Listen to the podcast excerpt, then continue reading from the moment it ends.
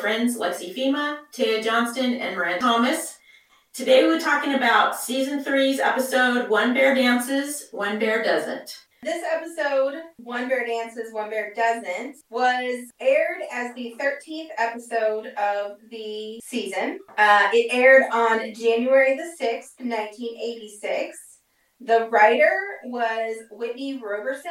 Whitney also wrote Suitable for Framing, Dead Men Leave No Trails, and my fave, we're off to see the wizard from this season anyway. The director of this episode was Sigmund Neufeld. Sigmund also did multiple episodes of SMK. Other than One Bear Dances, he did One Flew East, Burnout, and Remembrance of Things Past. Guest stars on this one, we have a few that stick out a little bit.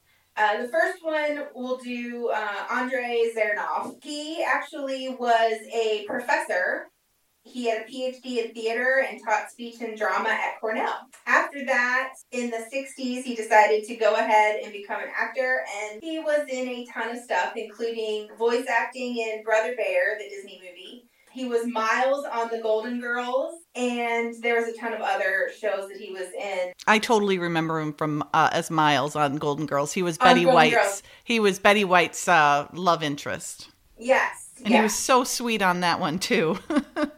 but he um, he passed away unfortunately in 2010 so it's been a little while the next one that i have on my list is one that really is not a huge hugely famous as far as the characters that he played but he was in an episode of Alias, and that is J. Michael Flynn, who was the police, uh, the real police officer in the episode. He was also in another episode of SMK, which is um, going to come up, is Promises to Keep. Right? We haven't done that one yet. Right. That's season four. They let's see. The next person I have is Mr. Deep Voice, Lyndon Childs, who played um, Sanderson North. Okay, this is gonna sound dumb, but the most interesting thing I found out about him was there were two things. One, he passed away in 2013 after accidentally falling off his roof. Oh my gosh. I know, right? That's so Isn't tragic.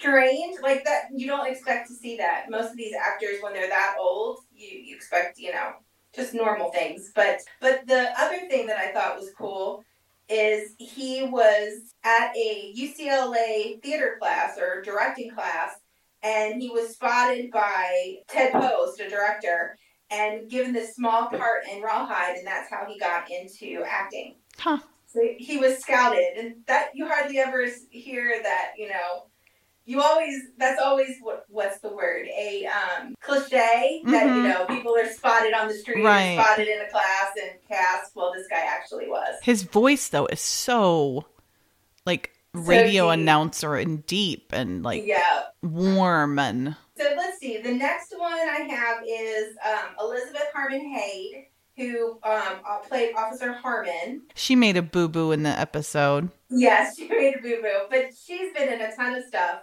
as a not necessarily as a recurring character, but like a, a semi-recurring character. She was in Criminal Minds. She was in ER in a couple of episodes. She was in um, The Guardian, which is one that I really enjoyed that only had like one season. And Dr. Quinn Medicine Woman, she was in a couple episodes of that. She's still alive, but she's no longer acting. Her last credit, I think, was a few years ago. Gary B- Bayer, what was he in? Because he seems like he was in a bunch of. Oh, oh, oh, oh, oh. The guy that played Jake. Yes. He's like so syrupy sweet in this. Yeah, he did a lot of stuff in the 80s. He did Knots Landing. He did, oh, he was in Psycho 3 as Father Brian. St. Elsewhere, Simon and Simon, Cagney and Lacey. He did, a, he, he did the whole gambit in the 80s of the, the popular shows. The thing that he was on the recur- the recurring characters he played. One was on Knots Landing. One was on um, Me and Mrs. C, which I believe that was a spinoff of what was the name of the show? It was I think it was a spinoff. Maybe not. The show was called Me and Mrs. C. Mhm. Yeah, it was. It was only on for like two years. It was on two seasons. I I I've heard of it, but I don't think I got to see very many of the episodes. I can't remember what it, I was thinking it was a spinoff, but maybe I'm wrong. I don't know. No, I've Um, never heard of it. He was on a couple episodes of that. He was actually a regular. The uh, the most famous thing that they have on his list is Knots Landing. He looks. Uh, he he's definitely familiar to me. So it could be Knots Landing. It could be Cagney and Lacey. Yeah, because he was on a lot of different Mhm. shows. So I definitely watched those when I was younger. Uh, we can do next Alex Rodin, who was Stanislav. Um, he was in the original Battlestar Galactica. He play, he wasn't one of the main characters, but he was. I think he was in a couple of episodes. But he too was in a lot of the '70s and '80s shows as a bit character. He was in uh, Rockford Files, Fantasy Island, The Jefferson. I'm trying to make different ones here. Greatest American Hero, also Cagney and Lacey, Falcon Crest. The most recent thing that he was in was in 2002, which was Passions, the TV series Passions. But I don't know if he has passed away or not because it doesn't have any updates. I couldn't find any updates on him. He may still be with us, but just be retired. And that's all the guest stars that I have for this episode, all of the interesting things. In order to find the leak in the agency's defector program, Lee and Amanda keep a close eye on a recently relocated scientist who defected to the U.S. into a safe house in Amanda's neighborhood. Only trouble is, Dottie West is keeping an even closer eye on the charming scientist and gets pulled into the kidnapping plot. Heaven help us for a handsome Russian man. Yes. Dottie's on the prowl, baby. Yeah, she's aggressive in this one. Yeah, She's she like, is. I'm showing up and I'm getting to know that guy. She wanted to bring her Russian uh, romance novel to life, I think. yeah. Yeah, Can't blame her, I guess. I love how uh, when she says, it's just so boring around here, you know, kind of the fact that nothing ever changes around there and it's not very exciting. And, and Amanda just looks at her like, yeah, that's what we need in this, in this uh, family is more excitement. So we are uh, shown to be at Arrow North, and uh, it's a company, and there's a very nervous, to say the least, uh, guy in his car, and uh, he is waiting for someone, and very anxiously. We know it's uh, him trying to meet with Lee, which I would be anxious to meet with him as well. So I get it. He's an anxious redhead. Is that I? Th- I thought they were hotheads. I didn't know they were anxious as well. Is that the way they just get all the bad traits? So then a guy pulls up and pulls out a gun and is like aiming it at the guy and like looking at him for a few seconds. And then uh, Lee pulls up and then the guy gets nervous and and gets back in his car. So Lee's waiting for this guy to show up because apparently he's been called there and does a he loves that little somersault little uh, tuck roll that he does. the the anxious guy almost runs Lee over and he's like, "What's wrong with you, man?" and then he checks with him. He's like, "Hey, are you Stetson?" He's like, "Yeah," and he throws him this uh, envelope, which is pretty full, and he says he's you know being followed. So Lee gets back in his car and takes off. We talk about how Lee's costumed in this because I, I liked it. Oh, y- y- well then yes, we can, of course. I like that outfit. Yeah.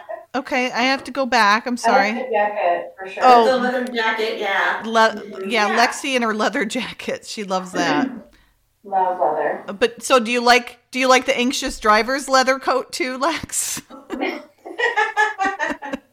Not so much, huh? I'd rather. Uh, I mean, he looks better in leather than he would in like a trench coat or something like that. I think a leather coat elevates pretty much anyone Really? compared to what else they could be wearing. Yeah, yeah. Leather coat helps helps elevate. Do you like the gingham shirt? Is that what you like too, uh, Miranda? Yeah, I just liked the the whole like The I jeans and- particular ensemble. ensemble. That thought it looked ensemble. Yeah, Yeah. yeah. He's got his jeans on. They're not the um, high waisted dad jeans either, so that's good. No. Yeah. They they he just looked good there. I can count on my one hand how many times he doesn't look good. You know what I mean? So, But okay, rephrase. But I His see what you- outfit looked as good as he did. well, let's not get too carried away. but yeah, My no, bad. he looks he looks good. Yeah, I do like want to um, deal with a plot issue though, and it's a minor one. But so he, when he leaves, Lee gets in his car and takes off, and then in a few seconds here, we're going to be at the agency. Spoiler alert, not really. Um, and Lee says that the guy said he was being followed, and and uh, Billy says something to the effect of, "Did you see the other vehicle? Or did you?"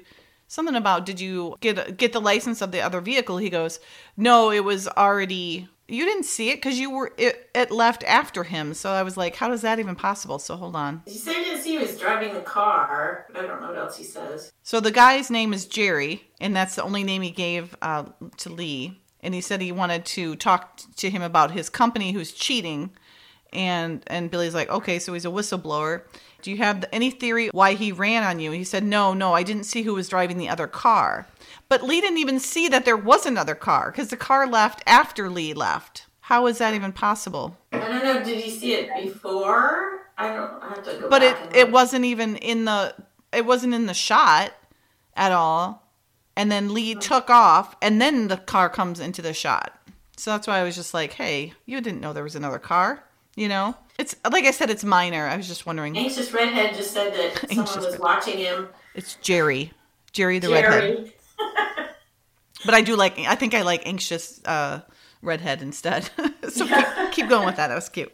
And and Lee's saying, you know, he didn't know what happened when he got there. He, you know, because this guy just comes out of anxious Jerry just comes out of nowhere, and uh, Billy says, and he just threw whatever that is, and then Francine tells us exactly what was in those envelopes. It's uh, the debriefings from three of the most recent Soviet um, debriefings that they've had from defectors. So they've got all the information. Now I have to say, and I'm I'm always I'm never a like fan of Francine's clothing too much, but I think she looks really good there. I like her hair up. It's a little too helmety, but um, I like the gold earrings. I love the white coat, and I like the gold top. I think that looks really nice. I, I do like the hair a lot. I think it looks really again. I love the earrings, and I honestly don't recall the top, but I, I, I just don't like it one and white. Like I'm just not a fan of that. Oh no, I don't like the top. Mm-mm, no, don't like No? it. No, The white coat, or you don't like the gold? I don't like the gold. Oh, It looks like I don't even want to say. it. I don't like it though. Yeah, I like and the earrings. The earrings I love. I wear those today. Yeah, those are pretty. I, I like the white coat. Um, I'm, I think it could be regardless of the top underneath it. I think it would look nice, whatever color was under there. But I like the white, uh, the white coat on her. It looks good. She doesn't I usually wear she that. Wears the bright, bold colors. Like that's what I like. She has such a like a. She's she's she has blonde hair. She has like more of a like a tan kind of complexion, and I Mhm. think pulls off those bold colors really well. Yeah, These just, colors just make her look more classy, you know. That's the exactly. and And. I'm always a. I'm. I always like the classic look. I like the little moon pin. I'd wear that, the silver one. Oh, I didn't even see that. It's either a half circle or a moon. I'll call it a moon. Watching this show, you would think everybody wore lapel pins, but I don't remember people wearing those back in the 80s. I mean, I was a kid and all, but still, I don't remember that. I do. My Do you? grandma had like nine gazillion of them. Okay, My grandmas wore them. maybe, but Yeah, but my aunts wore the younger them. ones, okay. I don't I don't Yeah. remember that. My mom didn't I don't remember my mom wearing them. It Maybe definitely it's- wasn't kids. Younger Yeah. people weren't wearing them. Yeah. Thank But goodness. my, my mom and grandmother had them. And Yeah? I remember getting them as presents when I was like a teenager, and I'm like, what? What am I going to do with this? I'm gonna wear this? Yeah, my yeah. The there I, I I saw a lot of people wearing them, but it was like to church and to fancy Oh, okay. restaurants and stuff like that. Like people didn't wear them every day. Fancy people wore them. Right. fancy. We didn't wear them stuff when I was growing up. We're lucky if I had shoes on. What are you Oh talking about? gosh. That's okay. I didn't grow up like that, but I was being sarcastic. I Okay, good. But I live in Kentucky. I have to. you gotta you have a uh, stereotype you got to fulfill, right? That's, that's right. I've got a, a reputation I've got to live up to. Uh, most of us like most of her ensemble. Okay. So what Francine's kind of filling them in on is that everything that, that was said in the debriefings are is all in these are all in these documents. They obviously have a leak in the defector program And since apparently the agency is heading it, uh, I think Lee said something about it's uh, leaking their own plumbing. So they want to figure it out. So they're going to, they're trying to figure out where to put Zernoff, Dr. Zernoff. He's a metallurgist and uh, uh, from Russia, and um, they are trying to find him a place to go where they can keep him watch keep a watch on him so they can keep an eye on him and uh, make sure that nothing happens to him like it has the others where they're getting information from him which i i have a question which i'll ask later but there's a big plot hole for me that i've just i've never understood but so they're trying to they're like scrambling their brains not for very it's not a hard task here, but they're trying to figure out where to put him, uh, where uh, it'll just seem like a regular safe house, but still be in the proximity of the agency. So Billy says, you know, where can we find an unassuming, regular, normal neighborhood? And of course, Lee you know, has his little smirk because he knows exactly where he's going with this. Of course. Of course, right? They're saying, you know, if the transcripts show up again, then they're going to know that, like I said, that there's a leak in the plumbing. And Lee looks uncomfortable, doesn't he? Like, anybody have any ideas? And he's just like, oh, uh, well. yeah, but he knows that neighborhood like the back of his hand. Yes, he does. He's been sneaking around there for years. Yes, he has. I mean, we have to stop right here. I want to know what everybody thinks of uh, Miss Western lady here in her little uh, Western top. I was looking at that. Horrible.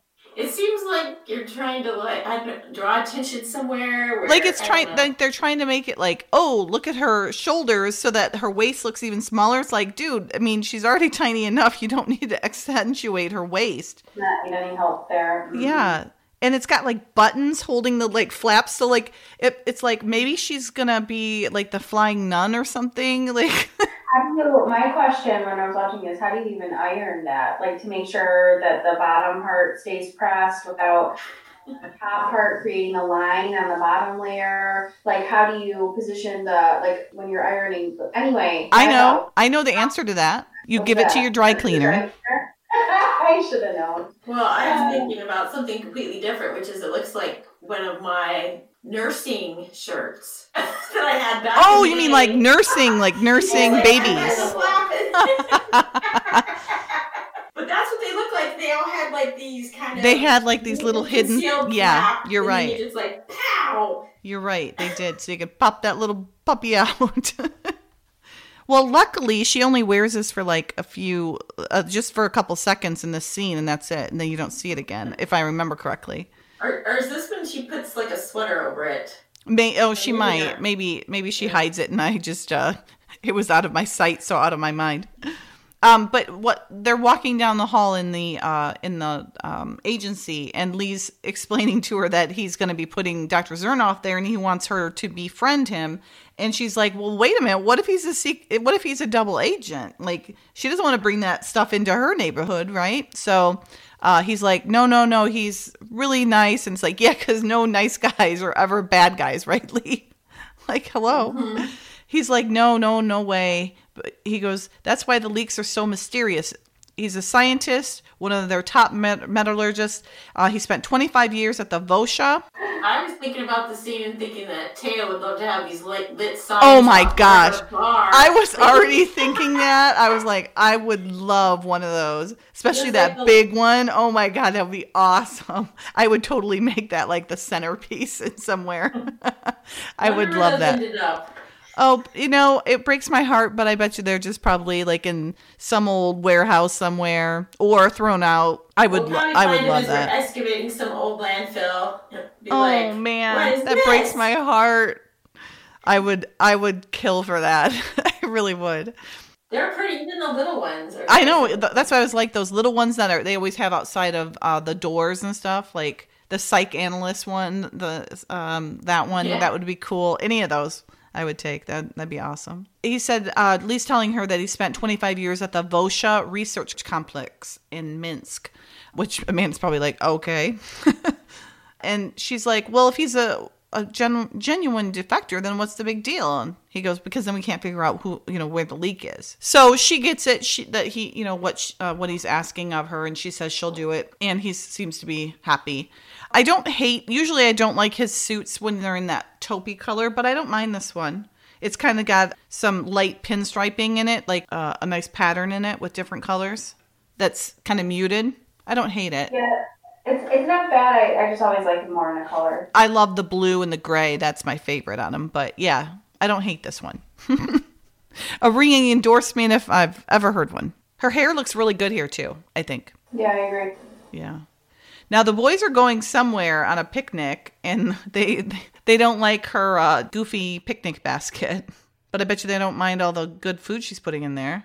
Marshmallows. I don't know what else was in there. Some chips. Your favorite uh, sweater, a bit dotty sweaters on. I love that sweater. I know, so does Me Lexi. too. But it, it looks like they're going. Are they going camping because of the sleeping bag? What They're are they doing some, yeah, and it makes sense because they're doing the the, the s'mores. Uh, it looked like the s'mores, you know, with the the marshmallows. Which what happened to her hiding spot?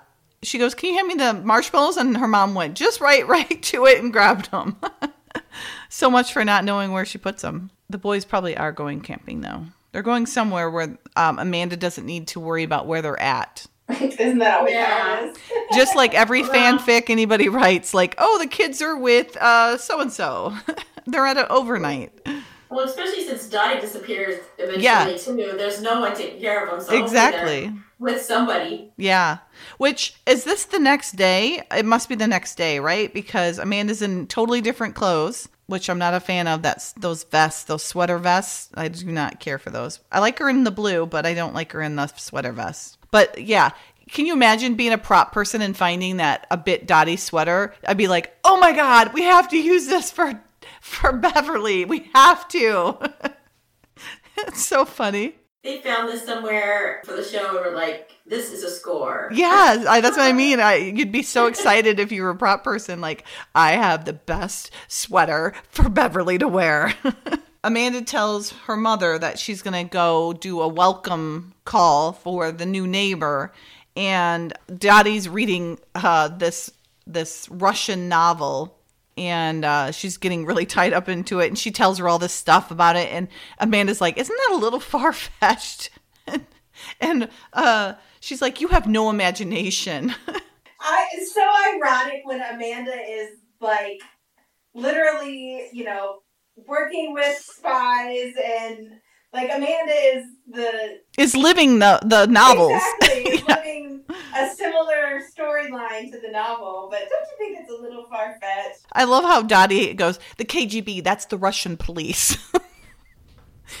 your your daughter, Dottie, has brought down some of those KGB agents. Thank you very much. Right. If only she knew. But I do like how when Amanda says, you know, isn't that a little far fetched? And she's like, you have no imagination. And she goes, uh, she goes, of course you don't have an imagination. It's not really your fault because around here everything is so ordinary. And she's like, don't you wish sometimes that life just was a little bit exciting? She'd probably have a heart attack if it was any more exciting. Those boys, man, they're getting snarky at each other. They're hungry, but that They're hungry. large, very large picnic basket is going to solve all their problems.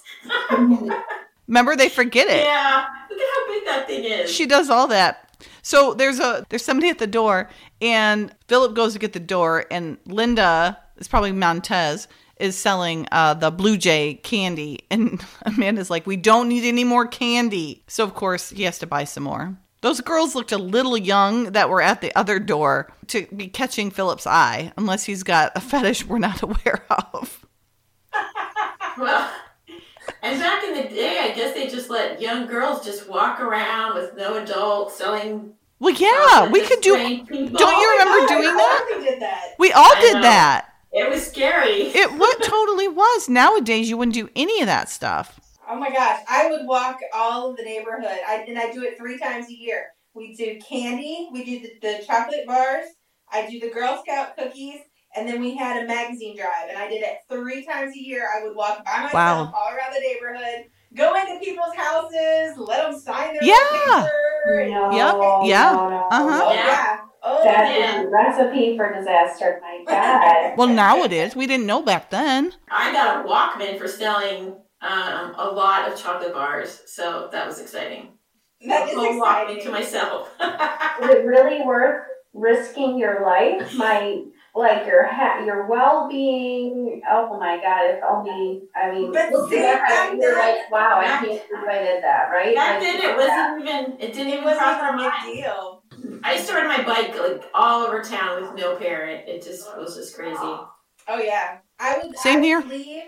Leave uh, in the summer. I would leave at nine o'clock in the morning, and I did not come home until eight thirty at night. I always had a buddy. I always had my cousin or someone with me. But yeah, I mean, we go outside and stuff, but we definitely checked in throughout the day.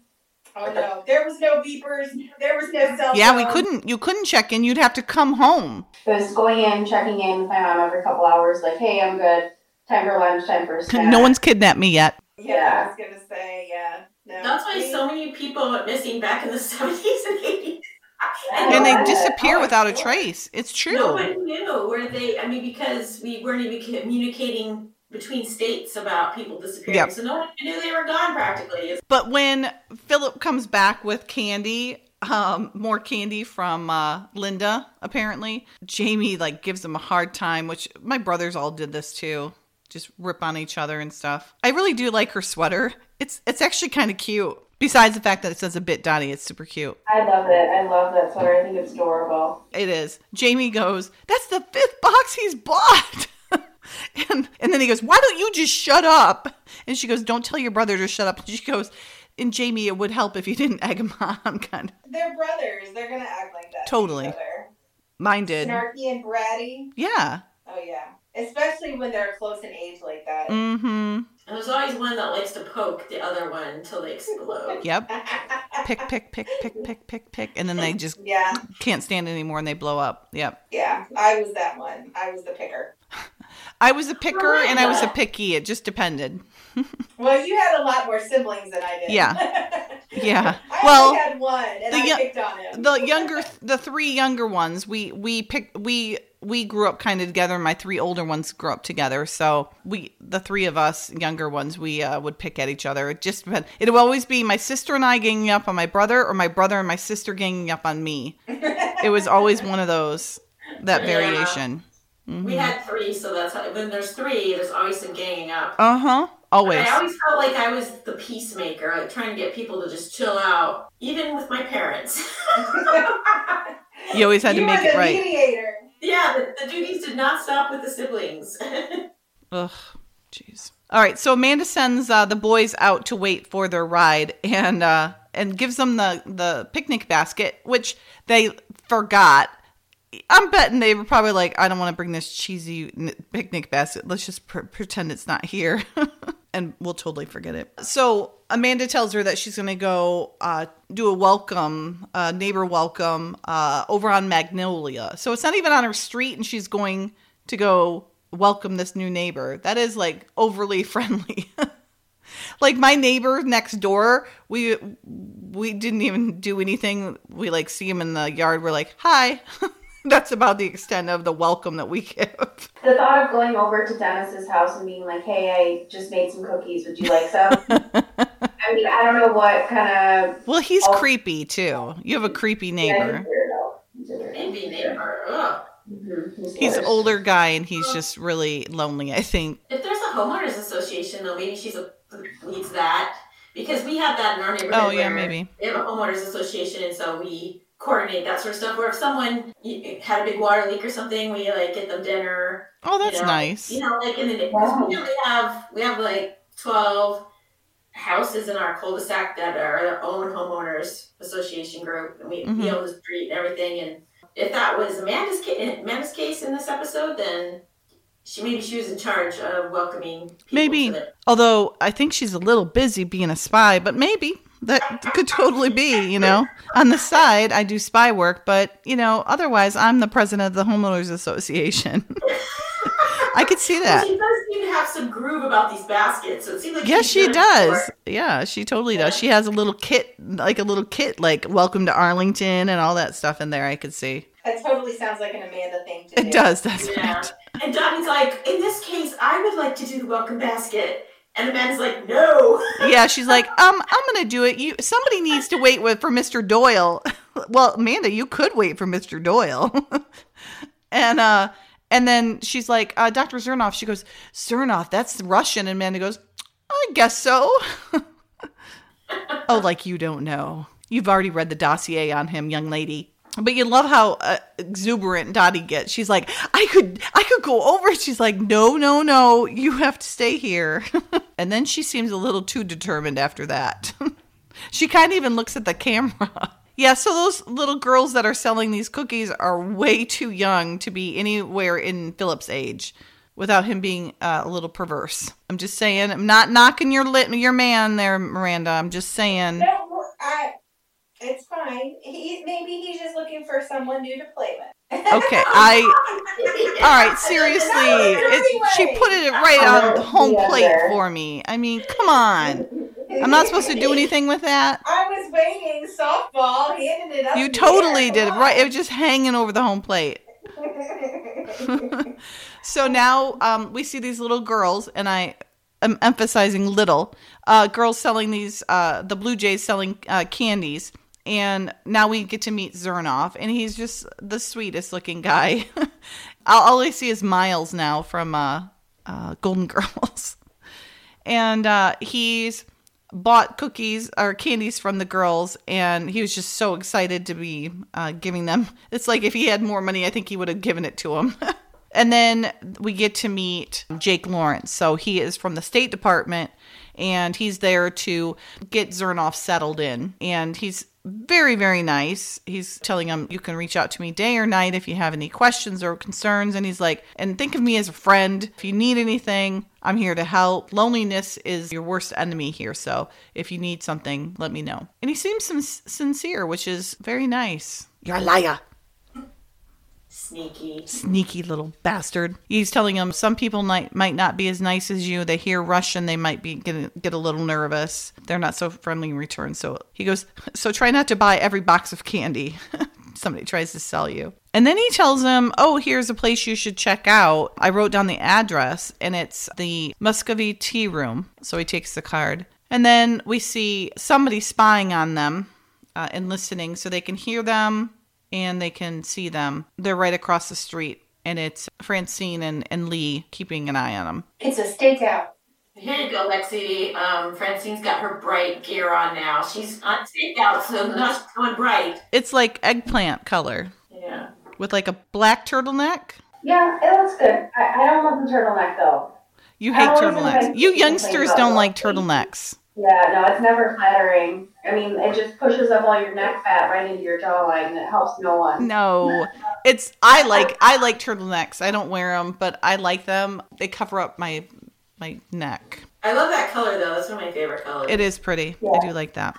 And I do like her hair. Looks Yeah. like I'm, you know, stiff and like a helmet, but I think it's So- If I'm if I'm not too presumptuous, I think uh, Francine might get away without getting a nomination for uh, Crimes Against Fashion in this episode. Yeah, absolutely. So far, so good. So far, so good for Miss Francine. Lee's looking good in that tweed coat too. I have to say. We can always give others crimes against fashion. Oh, for sure. made a shirt. She just lends herself to to that uh, that nomination so often. when she It can seems get like away, it's, it's nice. award. It's just for Francine. Yeah. No, oh no, Amanda. If you'll remember, Yeah. the fir- very first nomination, I believe, was me nominating Amanda in the, uh, uh, a little sex, a little scandal with that horrible coat. Yeah. It was awful. So yeah, She's had some dizzies. it between the two of them, I think they're gonna they're gonna sweep that category. Francine asks if uh, they're going to debrief Lawrence, um, if they should, you know, bring him up to speed of what they're doing. And Lee's saying no, he was involved in all the other three defections. So for now, we just watch, which is very good that they did that because he's a bad guy. So then Amanda comes over. She's got the basket with her for Zernoff, but she's also got a, a bag of groceries. And Francine's so snarky. She's like, "Oh, look at you! You look like Little Red Riding Hood." She goes, "Don't worry, we'll protect you from the big bad wolf." She's like, "Thank you so much, Francine." it's it's kind of like you know when you have uh there's there's a guy that you're trying to impress and then uh, there's another girl that's trying also trying to impress him so that sh- so that um, the other person doesn't look kind of looks has egg on their face. It's like amanda's like hey i brought you some groceries. And lee's like oh thanks. And she's like well actually we're you know we're gonna order out. We always take we always get takeout. You know like she's like mansplaining it to amanda you know? And it's like just to make amanda look silly you know? But in in actuality amanda's like being more logical. She goes you can't have takeout three times a day over here you need to you know just whip something up that's why i brought the groceries over Right. It's like Francine's almost a little bit jealous of Amanda. that's what i mean maybe because Lee and Amanda are really becoming closer and working very closely together, and she wants to stake her territory. You know, like we yeah always order takeout, Lee and I, and this is our. like when we do our stakeouts this is what we do and it's like yeah you can't do that when you're in the stakeout you're you're not supposed to draw attention to yourself Clearly not 2020 with Uber Eats and Grubhub and all of these services during a, a global pandemic. Very true. Whatever place they're at in this room, it's got a lot of pretty woodwork. Like where Lee and Yeah. Francine are kind of stashed away.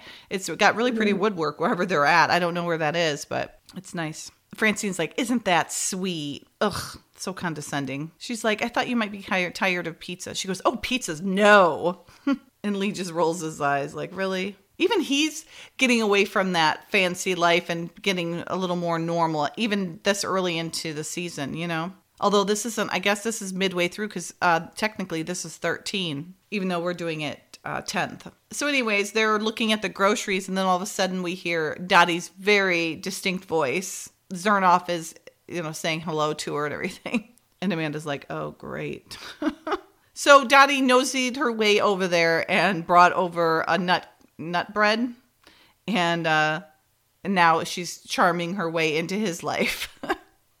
well, I guess the woman's lonely. I mean, you know, you can't blame her, She's just got hyped up on a Russian novel too. right? Uh, Oh, yeah. Silver fox breathed man moved in down the street. It's tiny. Well, she even had to drop her dotty, a little bit dotty sweatshirt and put Yeah. on yellow. Oh, she put on she put on that yellow. She's sna- she's trying to snag her a man. Some pearls. She does look good in the yellow, though. I think most Yeah. people don't. She looks good. She introduces herself as Dottie, and he's like, "Oh, such a," which is kind of rude. Uh, such a, um, what do you say? Such a, um, a humble name for such a gracious person. And she's like, "Well, my real name's Dorothea." and he's like, "Oh, I shall call you Dorothea." And she's like, "Oh, yes." They're charming each other's pants off. Not literally, just No, not literally. That's naughty. so then we hear uh we hear the doorbell ring and Amanda's at the door and she does a little spiel to intro- to welcome him to the neighborhood. And she's like, "Oh, I see you've already met my mother." and he's like, "Oh, this is your mother." He's like, "You are every bit of as lovely as she." So now they're going to have tea for 3. And Dottie's like, darn. I know. Amanda, get out of here. And she's like, It's all right. Don't worry about me. Andre is not shy at all. In fact, I offered him to show him in the sights, and we're going this afternoon. And Amanda's like, Oh, that's so very nice of you, mother. she's like throwing daggers at her. Then we're at like a little park with a carousel. I actually looked this up. Because I was curious. And it's uh, Griffith Park, but I don't remember there being a carousel when we went, but maybe there's I one, don't remember that one. either. But I think Yeah. this could be, they also might have used this um, in Cagney and Lacey, I remember. And I think they also used it in uh, Charlie's Angels. Yeah, it's cited as a filming location at for uh, quite a few TV shows. So Yeah, it, it looks familiar. It looks like um, I remember the episode in Cagney and Lacey that it was in where some psychic was trying to help them find uh, this person, this woman that was missing. It, it was centered kind of around this carousel thing. And then Charlie's Angels, uh, they had one or two episodes where it was like uh, carousel too, and it looks just Yeah, so it looks very similar.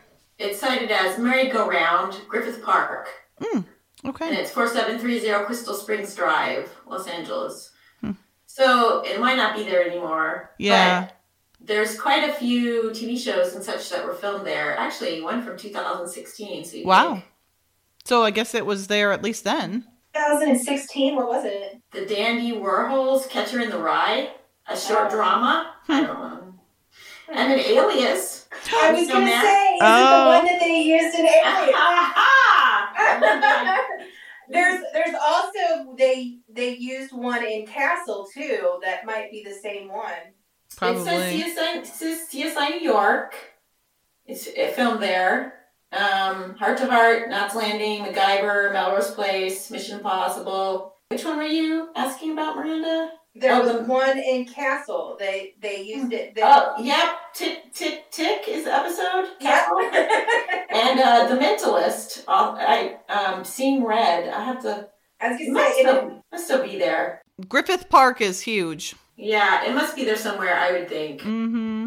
next trip we'll have to go find it. Mm-hmm. Yes. When we were there, Lane took uh, Brady um, for uh, uh, horseback riding uh, i- in Griffith Park. So maybe they saw it. You'll have to ask them. yeah, I have to. They went to that. Well, uh, Tyler and I went to uh, the Universal tour.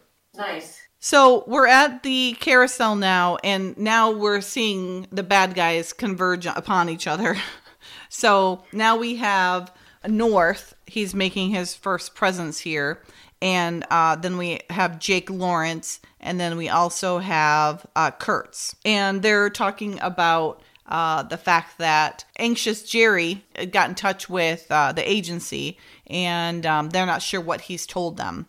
So they're freaking out. And Lawrence is now just hearing about this and he's telling them, let's pull the plug. We're done. Forget about this. And they're like, no, this is. Um, apparently, Zernoff is like the key to everything. He's the most important piece of this. So they are continuing, and uh, he just needs to suck it up. Yeah, Mr. Deep Dark Voice. So they need information from him from the alloys. Now, here's my question: If they've already debriefed him, okay, I guess I'm assuming, and maybe this is my my my issue, is that Lawrence was part of the debriefing, so he's already knows all this stuff. Then why do they need to debrief him again? That's what I don't get. Like they've already debriefed him, so why can't they just steal the? Wouldn't it be easier just to steal the um, get a copy, like make a copy of the of the debriefing transcripts, that rather than kidnap him, go through all this stuff that they do to get him, and then debrief him again? I thought it was because, well, it's a good point. I thought Arrow North maybe needed some very specific information if they were maybe going to steal and make alloys for, for like fighter planes self to the United States. They would need more detailed information on all that stuff, but I don't know. But then you go back to the beginning where Francine said it's everything that we got from the debriefing. So it's not like it's new. It seemed like it was not new information. And if it was so detailed, you'd think they would catch on like, oh, someone's getting, whoever's asking for this information is getting more, even more detail because they want, they're focusing on this. You know what I mean? It just seems eh, odd. Maybe this was a way to get the information to them that they couldn't trace. I don't know. It seems pretty risky to me to kidnap somebody. Yeah, you would think they would, it would be less risky I just thought maybe, you know, if you're going to engineer something, you might have, if you're going to steal secrets and kind of engineer it, you, you, you need have more details. questions. Yeah. I don't know, though. Yeah. I mean, it's just, and I know we we should never poke holes in the plot because we'll just fall through. But it just always seems like this one just always was like, why wouldn't they? I don't understand why they needed to to debrief him again. They've already debriefed him, but I guess you can play a lot of these things and say, well, they probably needed more details, and it wasn't enough details where it would make shed light on the fact of who's asking the questions or needing the more details. You know what I mean? So I guess it's possible. It just always I don't know. it always just Yeah, threw me on that for some reason. Seems risky to Yeah. have a separate cop car and all, well, Yeah. spoiler alert, but all the things they had to set this up. It's very convoluted. Yeah. Yeah. Yeah, it has to. They have to do a whole lot of things where they could just get the photocopy in. Anyways, uh, Lawrence is not happy, but he's got to go along with it because what is he going to do? Amanda's comes back from uh, visiting with Zernoff, and she's like, "Sorry about this. Like, you know, my mother got involved. what am I supposed to do?" And uh, Lee's like, "It's okay. You know, he's kind of like just normal. First, first season Lee, he would have been like ticked off at her and." you know upset like it's her fault kind of thing but now he's like okay let's let's take this and spin it and use it to our advantage kind of thing which is nice Yeah, he's got a good attitude about it. It's a good point. yeah So Lee's like, "We'll just follow her. I'll I'll follow her around. Uh, you'll put a bug in her purse." And she's like, "Um, in my mother's purse." She goes, "A listening device? That's a bug. No." and she's like, "You've asked me to do a lot of things, but I am not doing that." And he's like, "That's this is isn't much different, Amanda." She goes, "This is my mother." and he's like, "Hey, short of you know pulling Zernoff off the street, you know this is the only way we can do it, and we won't we won't uh, figure out what the le- you know where the leak is. Where's the bug? She's just like, okay, I got to put a bug in my mother's purse, let's do it. Architecturally, I love North's office built-ins. Those are gorgeous. They're at Yeah, I love that thirteen thirty six, and the color of the walls against the white on the shelves. I love that. It's kind of like Art Deco. I say it's it's, it's uh, yeah, I agree. I like it a lot. It's pretty. And then they got like a cheap ass uh, fern in the in the corner that just takes it all away. But otherwise, it looked pretty pretty fancy Keep too. fern. um, but uh, your your guy, your anxious uh, redhead, is there. anxious Yeah, Jerry. There he is, being anxious. He's being anxious again. And what a good guy. It's so sad his demise is coming. Spoiler alert. But he's there and he's like, hey, you know, I didn't want to meet in the office because, you know, I don't know who's all involved. And it's like, yeah, ding dong, you don't know who's involved. So why are you going to the top? They're going to kill you now. and North is like, so, oh, yeah, thanks so much for, you know, like, who have you told? You know, yeah, we better get some information. And, um, he's like, let's let's have you call your your contact and and set up a meet and and, and then we'll go from there. It's like, oh my gosh, do you know nothing about how this, these bad guys work? He should be suspicious. Yeah, especially being Just so anxious. Yeah, He was suspicious enough to be a whistleblower, so why why all of a sudden would he feel the need to just go and and and tell someone that that you know so he owns the company, right? This guy. yeah. The buck stops there, dude. Yeah, like there's there's no way that this is happening without some inkling of knowledge, and you just totally screw yourself. Yeah, So, yeah. He goes, You did the right thing. Who have you talked to? And it's like, Oh gosh. Anxious Jerry, don't you know? he goes, I, I called the agency, no names, and arranged a meeting with Mr. Stetson, except someone else was there. Really? He goes, I think he had a gun, and he's like, Oh, but you haven't really made contact with him yet. He does. He does. He glosses over the fact that the guy had a gun, and he goes, uh, "Does he know where the papers came from?" He's like, "No." He goes, "I'm very concerned about this." It's like, "Oh my god, it's so fake, dude." he goes, "I want it stopped now." Really, really, dude. Ugh. He goes, "Be circumspect and uh, call him and uh, arrange a meet, and we'll go from there." He's like, "Yes, sir." Ugh. Jerry, Jerry, Jerry. Now Zernoff's getting a little uh, sketchy here for us. We don't know what what's going on, but he's speaking to somebody, telling them they have to meet at two o'clock, Rock Creek Park, and uh, then he starts speaking Russian, and uh, you, you know we don't know they they didn't translate it for us or anything, and then. Uh, we see Lee and Francine playing it back, and they actually get confirmation from some cool little gadget they have that uh, uh, they're pretty sure that it's Stanislav on the other end. So now they know that both of those gentlemen are meeting later in Rock Creek Park. At first, I thought they were going to put a little cassette in there and we translate it. I did too. I still thought that. Just watching it recently, I thought the same thing, Jen. But then it's just a voice matchup. But all right, tell me Yeah. something. But- Yeah. It's still cool and gadgety. yeah. Now, from this angle, it looks like her living room is still, or her uh, dining room is still painted gray from back from um, Three Faces of Emily. the Three Faces of Emily. yes. Another episode that I miss talking about because, Oh. and it's one of my favorites. it figures, you know, Murphy's Law. So Amanda comes in and she's not very uh, secretive. She like grabs her mother's purse and she's got it behind her and she's trying to fiddle with opening it up so she can slip in the little. It's kind of cool. They had like a little um, packet of stamps and they slid the bug inside there. So instead of just having a bug sitting in her purse, which is kind of smart. She can't get it in there fast enough, and her mother's about to leave, and she's like, "You know, I'm really worried about you that you're going to be cold. You should get a blanket." And then she sticks the she's able to distract her long enough to get the, the bug in her purse. I just want to point out that this is Dottie's third outfit of the day. She's like, she's You're right. For it in this episode. She's like, Dottie sweater, yellow sweater. Now we're in cream and black check. Yeah, you're right. She's like one of the, you know, girls that are getting ready for their first date and they're trying to find people that Right. I get her Try all these is mess. things. You know, she's tried on like ten different tops. And do I wear a skirt or pants? Oh, I should probably wear pants because we're going to a park. And you know, anyway, she's like giddy. She's totally giddy. Yeah, like yellow might not look good now going to the park. Yeah.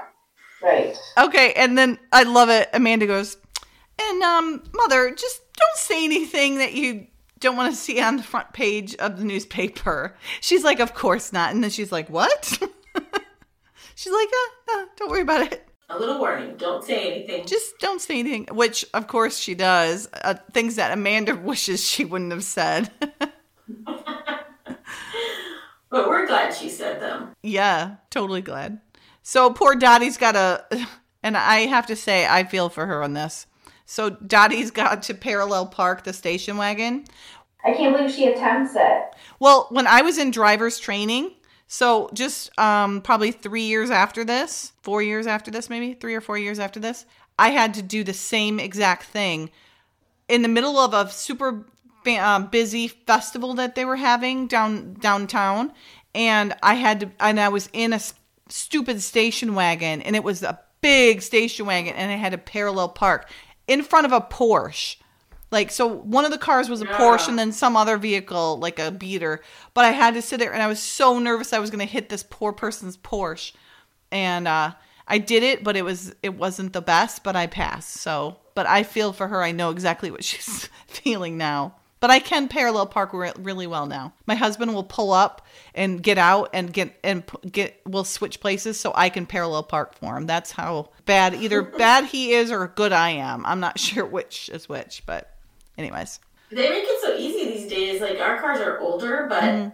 most Yeah. cars have like, like basically, you know, guiding lines on how to back in. and- Mine supposedly does it. I haven't had to use it, but mine supposedly does the you just let go and it does it kind of thing. She did it Yeah, our though. She did a nice yeah. job on it. Yeah.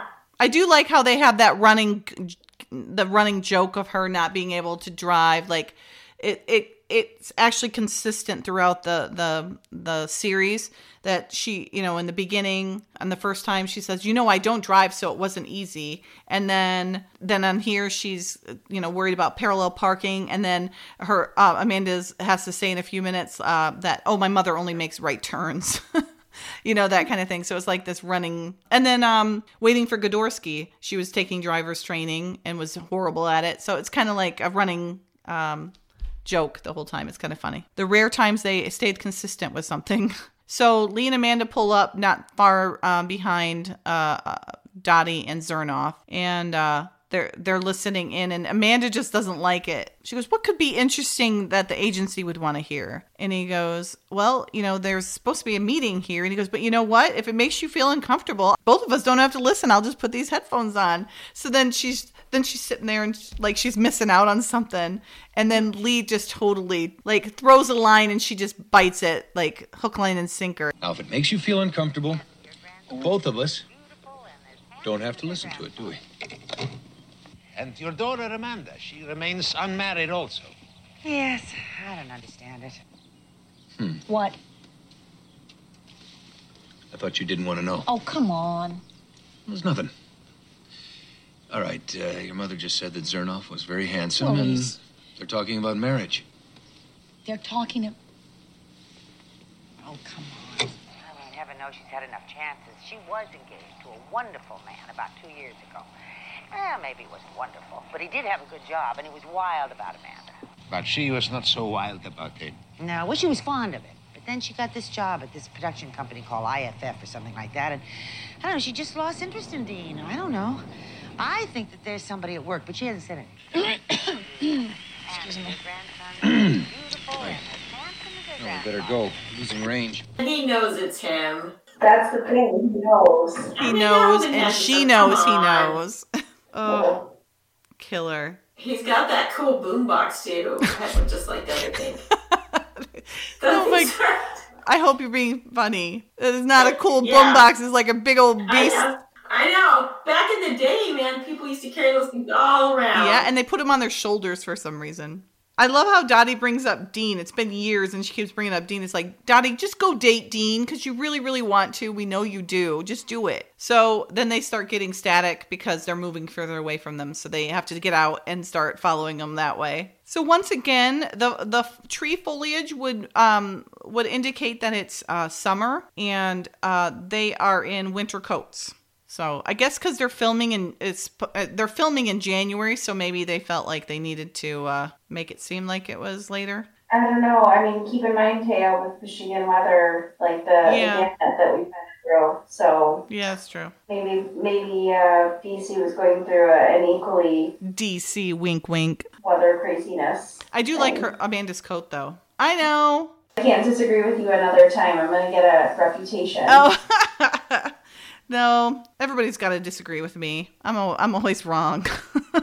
no, I do like the coat though. I always like those uh, long coats like that with the the heavier coats. I think it's because I can never wear wool, so because I'm allergic. So I always uh, like to. I like what I I I, I covet what I can't Live have. vicariously. Yeah, I guess so. I guess so.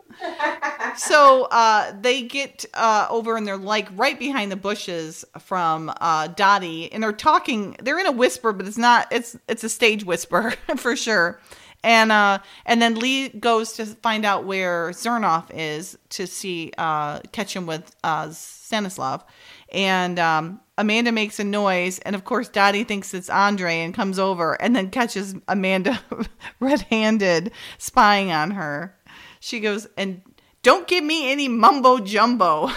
she's like, I think it's sweet and I am She's very touched. Yeah, she's like, but darling, I am fine. There's no reason to follow me. Now I want you to go home. And she does. Amanda doesn't even say anything. She's just like, okay, and picks up her boombox and leaves.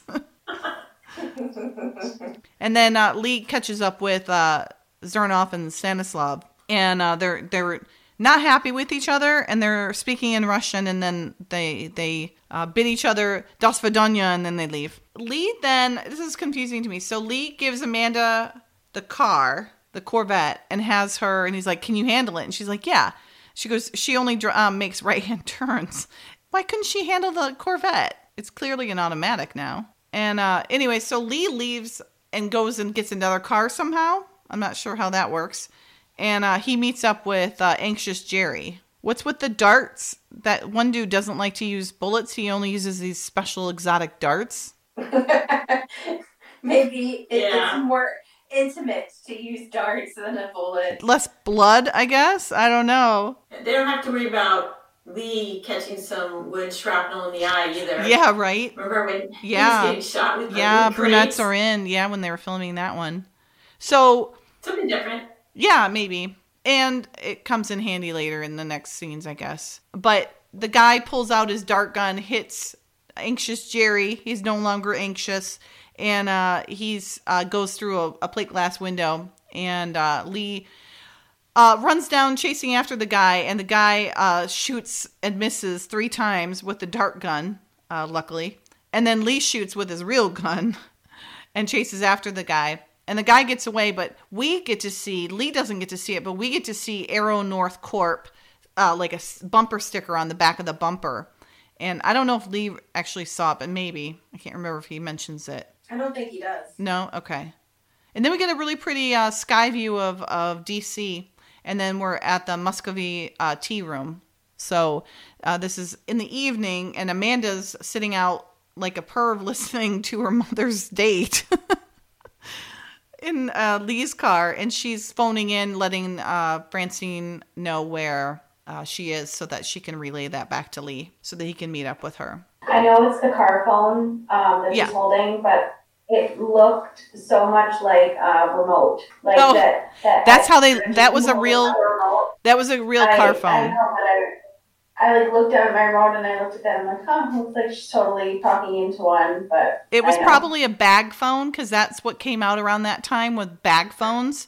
So all all the parts were inside the bag, and then you had the handheld that you would pull up. But it was like a, it was like a, think of um a fanny pack with a with a phone in it, but a little bigger. That's what they were, Crazy. and that's what that looked like. It totally looks like a remote, though. It does. It totally You did. stare at it. It looks like she's just holding a remote up there. It was, but it had the cord and everything. That's how they looked. My boss had um, had one like that, um, and that was only like five years after that. So it definitely um, they look like that. And I can only imagine how more archaic they looked even five years before that. So the um, tea room's really pretty, Yeah. very quaint. the The black and white tiles don't really go with it with the theme of the rest of the room, but uh, otherwise it's uh, very uh, Russian tea room looking. You know.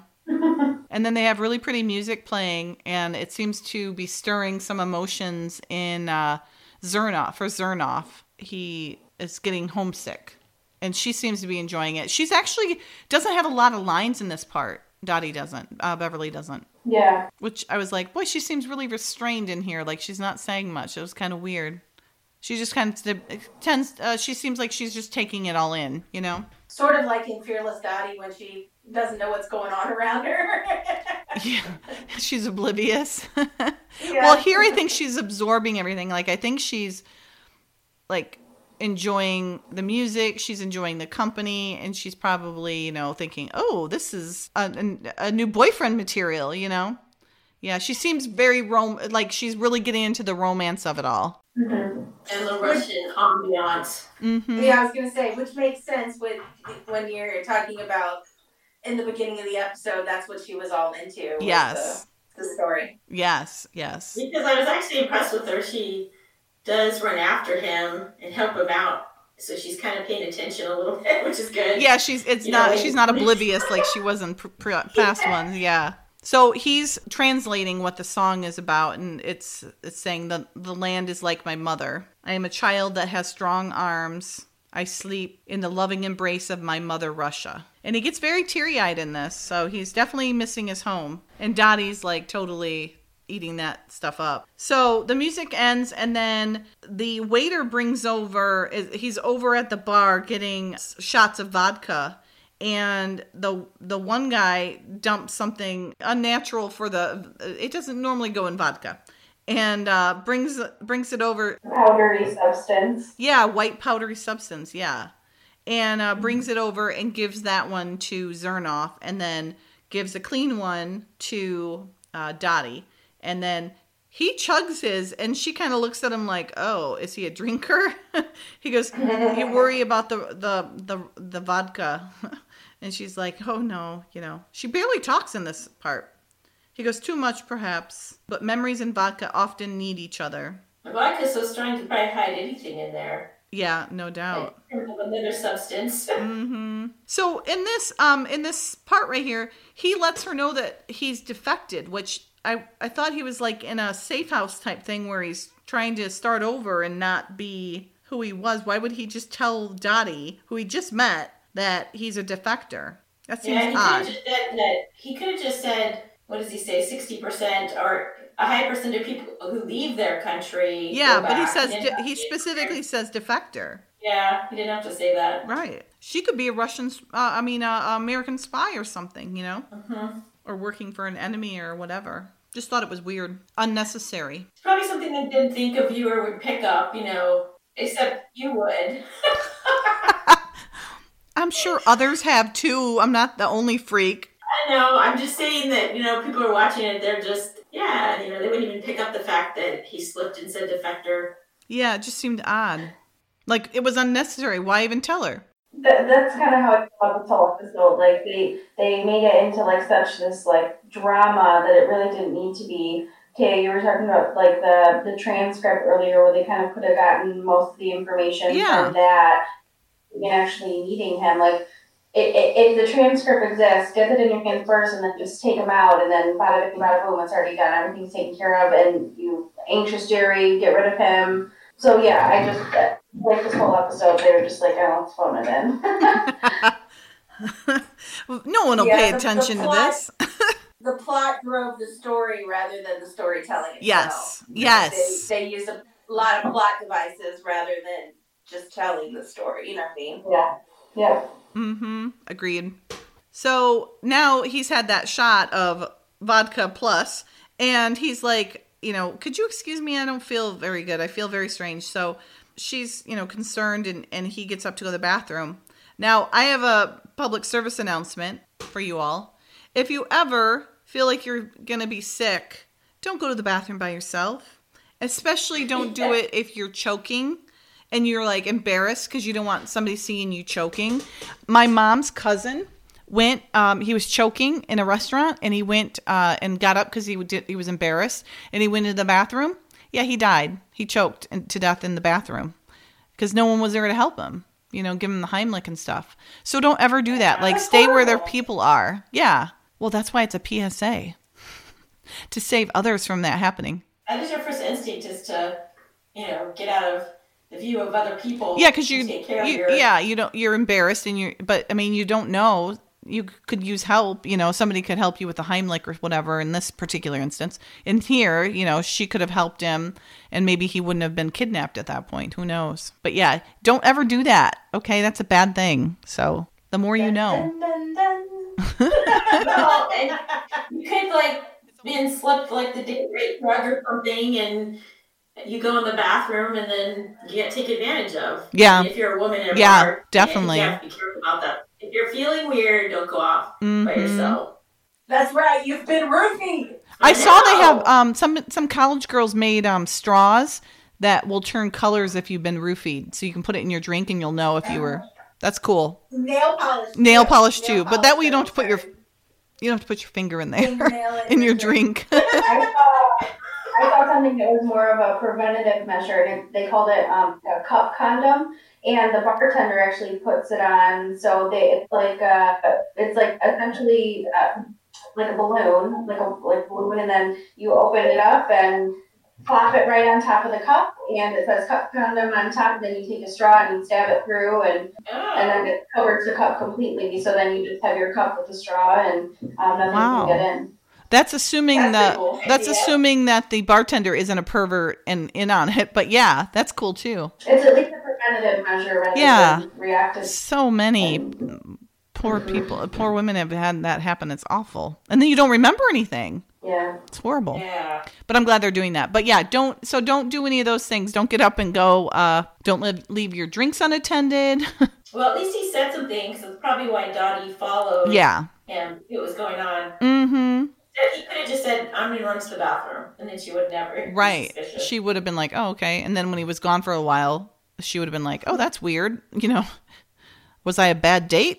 yes, sneak out the back. so he goes to the bathroom, and Amanda's already thinking, you know, something's up because as soon as he went, got up to go to the bathroom, she got out of the car and went in. So she, her spidey senses went off already too. And then we see a cop car go by, which I we didn't mention it um because we were I was busy talking about the dart thing, but um anxious Jerry did mention to Lee that they um part of the deal is they get a fake cop car and pick up the defector and then bring him in for a, a, de- a new debriefing. So he did get that much out. So Lee's aware of that. So we needed to know that before we get to this next part. So so we see a blue and white police car coming around the corner, and then it has its lights on already. So um, apparently it has ESP and knows what's going to happen. So Zernoff goes toward the bathroom, and uh, those two goons that were making his drink have now grabbed him and brought him to the back of the alley of that uh, uh, the tea room and thrown him in the back of the police car. So Dottie comes running out like a big mama bear and uh, stops the police officer and he's like there's been an altercation. We have to take him in. She goes well we're together you know and and i'm going with him. And she doesn't even wait to let the cop like tell her no. She jumps in the car and they're like we, we gotta go. Get her in here. Take her with us. And then amanda amanda comes out and and sees her mother too. And dottie yells out with her head out the window like a dog and she's like, have the lawyer meet me at the precinct. she's like, Amanda, I thought we agreed you'd stop following me. Bye. and then yells. That's so funny. And then Lee comes out and she goes, The police have my mother.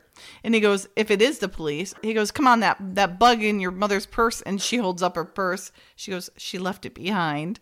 And he's like, ugh. Well, she goes, we'll just have to go down to the police station and bail my mother out. He goes, if they are the police, something's happened. And anxious Jerry, he's dead. And then we get the worried looks where they look off like Dun dun dun. dun dun dun. Insert dramatic music. and this is actually kind of funny. So they're trying to find the cop car, and then Lee just assumes that the one in front of them is the one that they were that they were following, and then cuts him off, and then gets out and like knocks the door shut on the cop, and the other guy, the other partner has gun and tells him to get his hands up. All right, hold it right there. Grab some sky. Now! Hands on the roof. Feet back. These aren't the same policemen. The car that picked Mother up was 1017. Who are we, Bonnie and Clyde? That's a good one-liner. It is. That's a good one. Now they're at this warehouse, which is supposedly a warehouse. It's actually not. It's um trying to remember. I think it's in oh, what's that? Um what's the area in California where they have all the um game shows are always down in there? Studio City. Studio City, is that it? Maybe I think it's Yeah. down in Studio City. So David and I went there on one of the trips and um, checked it out. It was all closed. It was a business, but it was like closed. It was on the on a Saturday, I think, and we couldn't see into the windows very well. There wasn't really anything in the like what we could see in. We couldn't. There was nothing in there, so we couldn't tell what it was. But it's definitely not the. I mean, it's definitely not where they filmed inside. Definitely not. Um, it's a lot smaller, and but it's the outside building, uh, and it looks the same. It was cool, except Sans the uh, the Stay Puff Marshmallow Man wasn't there, Mr. Marshmallow. It is a cool building though. It's like a big, and it's among a bunch of warehouses. That's kind of funny. So they pull up and bring uh, Dr. Zernoff and Dottie into this debriefing center. How do we know it's a debriefing center? Because it says so on the wall outside of the building. Yeah, that um, Jen, that little dash is hilarious. D little thing briefing. Attention to detail. I like it. It is funny. I didn't think does debriefing really have a hyphen in it? I don't think I don't so, think so. Someone really thought it needed to be there. I'll have to look it up. I don't think it does. So now Lee's we're back at the agency. It's dark out and uh Lee's beating himself up because he's upset that something's happened to Amanda's mother and he feels responsible, which it's not his fault, but I can see where he's feeling it. And Amanda's beating herself up saying, I can't believe I let her get in the car, which she was already in the car and on her way out before Amanda got there. So, but then Billy comes in and he's telling him that, uh, well, first he's, he's yelling at, at Lee saying, couldn't you have checked out the car and made sure it was the right one before you, you know, went and beat the crap out of him? And he goes, I didn't want to tip him off. Billy does confirm that the, the Metro Police doesn't have uh, a ten seven a car number ten seventeen, and uh, they have an APB out on them. They're all kind of a little uh, saddened by all this. So the dead man, anxious Jerry, is Jerry Dunlap. He worked with Arrow uh, North in the Defense Weapons Division. Their CEO is Sanderson North, and uh, Billy's not super excited about the guys like you know friends in high places and gets kind of cocky about it. And then they said that they found traces of BZ in Zernoff's vodka, and she said, "What's BZ?" And he says it's a knockout drug, causes slur- slurred speech and so on. And so Amanda goes, "So somebody f- slipped him a, a Huck Finn," and he goes, uh, "That's I think that's Mickey Finn." She goes, "I know that." But you didn't. but you kind of didn't. so now we're back at the warehouse. We're inside now, and Dottie is just fit to be tied. she she gets that little red fingernail going, and she's just like pointing it at the guy, and and she's like, "I am Dorothea Weston. My daughter is calling." And he and she's like trying to go, and he goes, "I understand." He he like calms her down like that, and just plays her like a fiddle. He goes, Dr. Zernoff is in good hands. And you're right. This isn't an ordinary police station. And she's like, uh huh. He goes, but then, creep. Yeah, he's so, ugh, syrupy. He goes, but then you understand he's not a regular person. So then he has her sit down. He's got her calm down for now, but just wait, buddy. Then he tells the guard make, the, to make sure that Dottie doesn't leave. Dun, dun, dun. You're under guard, but feel free Mhm. to go whenever you want. Amanda and Lee are back at the the tea room, and they've got the the goons that that poisoned Zernoff, and they're just hired goons. They get slip money to do it, and and they they just figured it was uh, immigration issues. And then Stanislav walks in, and Lee recognizes him, and then Stanislav takes off. So then Lee goes and chases after him, brings him back, and then uh, Stanislav lets him know that he warned Zernoff not to, but he, he urged him not to jeopardize, you know, being in America. And uh, so I wonder what I wonder what tipped off Zernoff because at this point Zernoff hasn't had anything happen to him, but Zernoff was, you know, feeling like like something was up. I don't know. I yeah, I don't get it. Is he just uh, brainstorming with his friend? Because that one guy's his friend, right? Yeah. At the park. Yeah. But he was so adamant, like Zernoff was so adamant about whenever he was yelling at him about, and Stanislav is telling him that he told him, you know, just let it be, don't worry about it. So I just wonder what that that was even about. What what would be tipping off Zernoff? He hasn't been kidnapped at this point, you know, up to this point until just now. He's getting the heebie-jeebies from that slip talker. Yeah. Is it Jake? Yeah.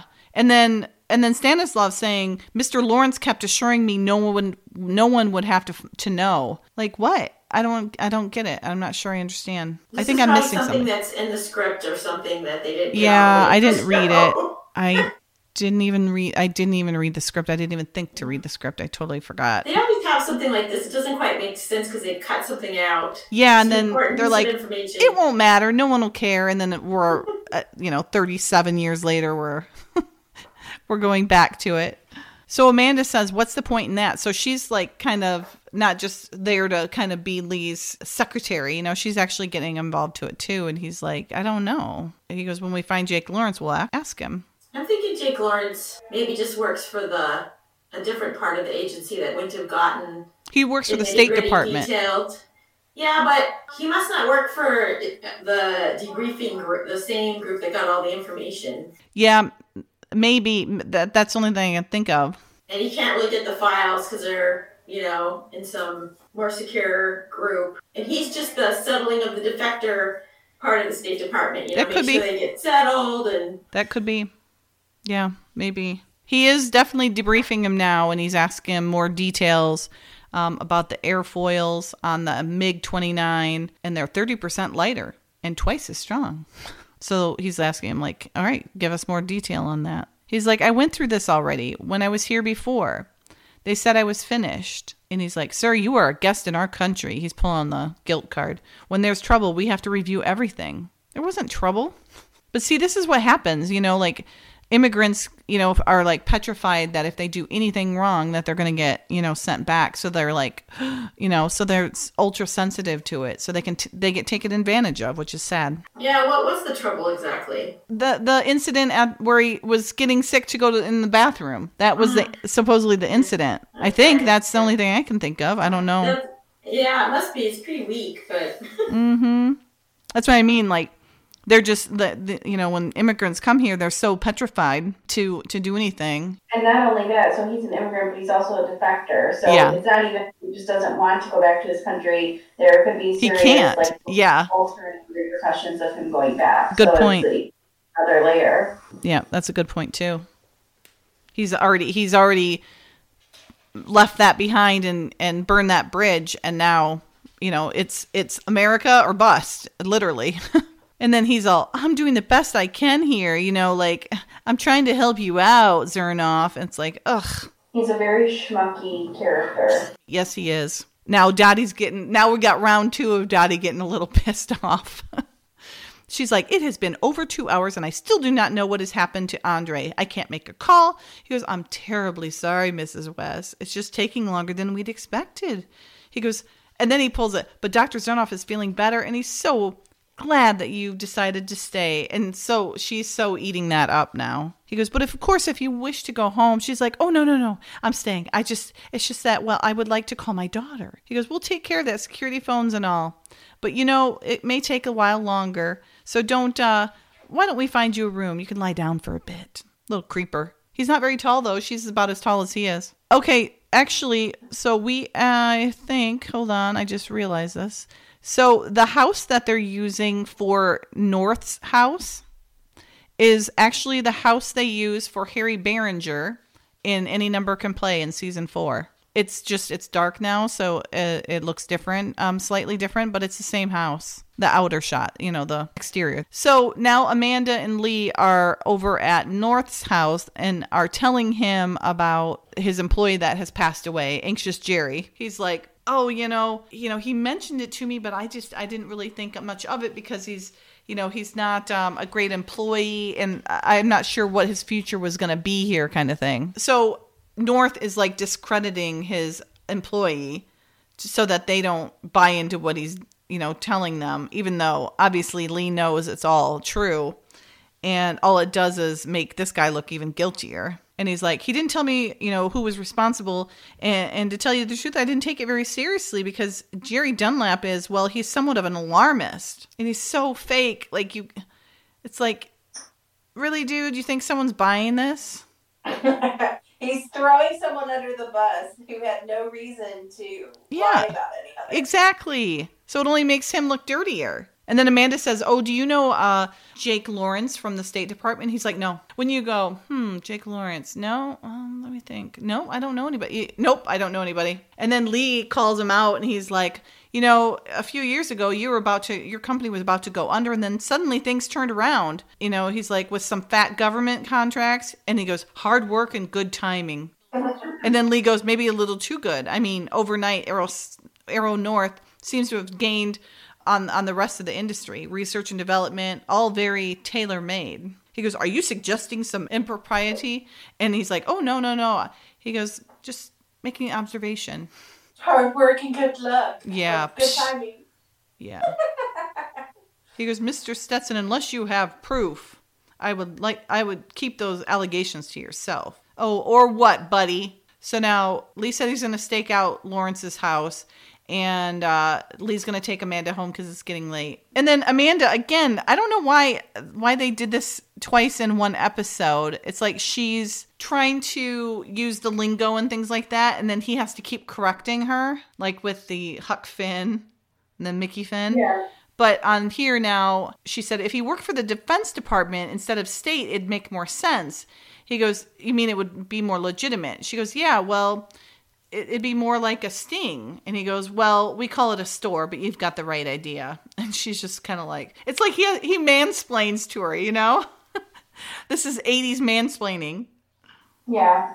And Amanda's feeling down about her mom. So they're both blaming themselves again. And uh, so he's driving her home, and then he goes and stakes out uh, Lawrence's place. But Lawrence isn't there, is he? He's busy at Mr. Marshmallow Man land.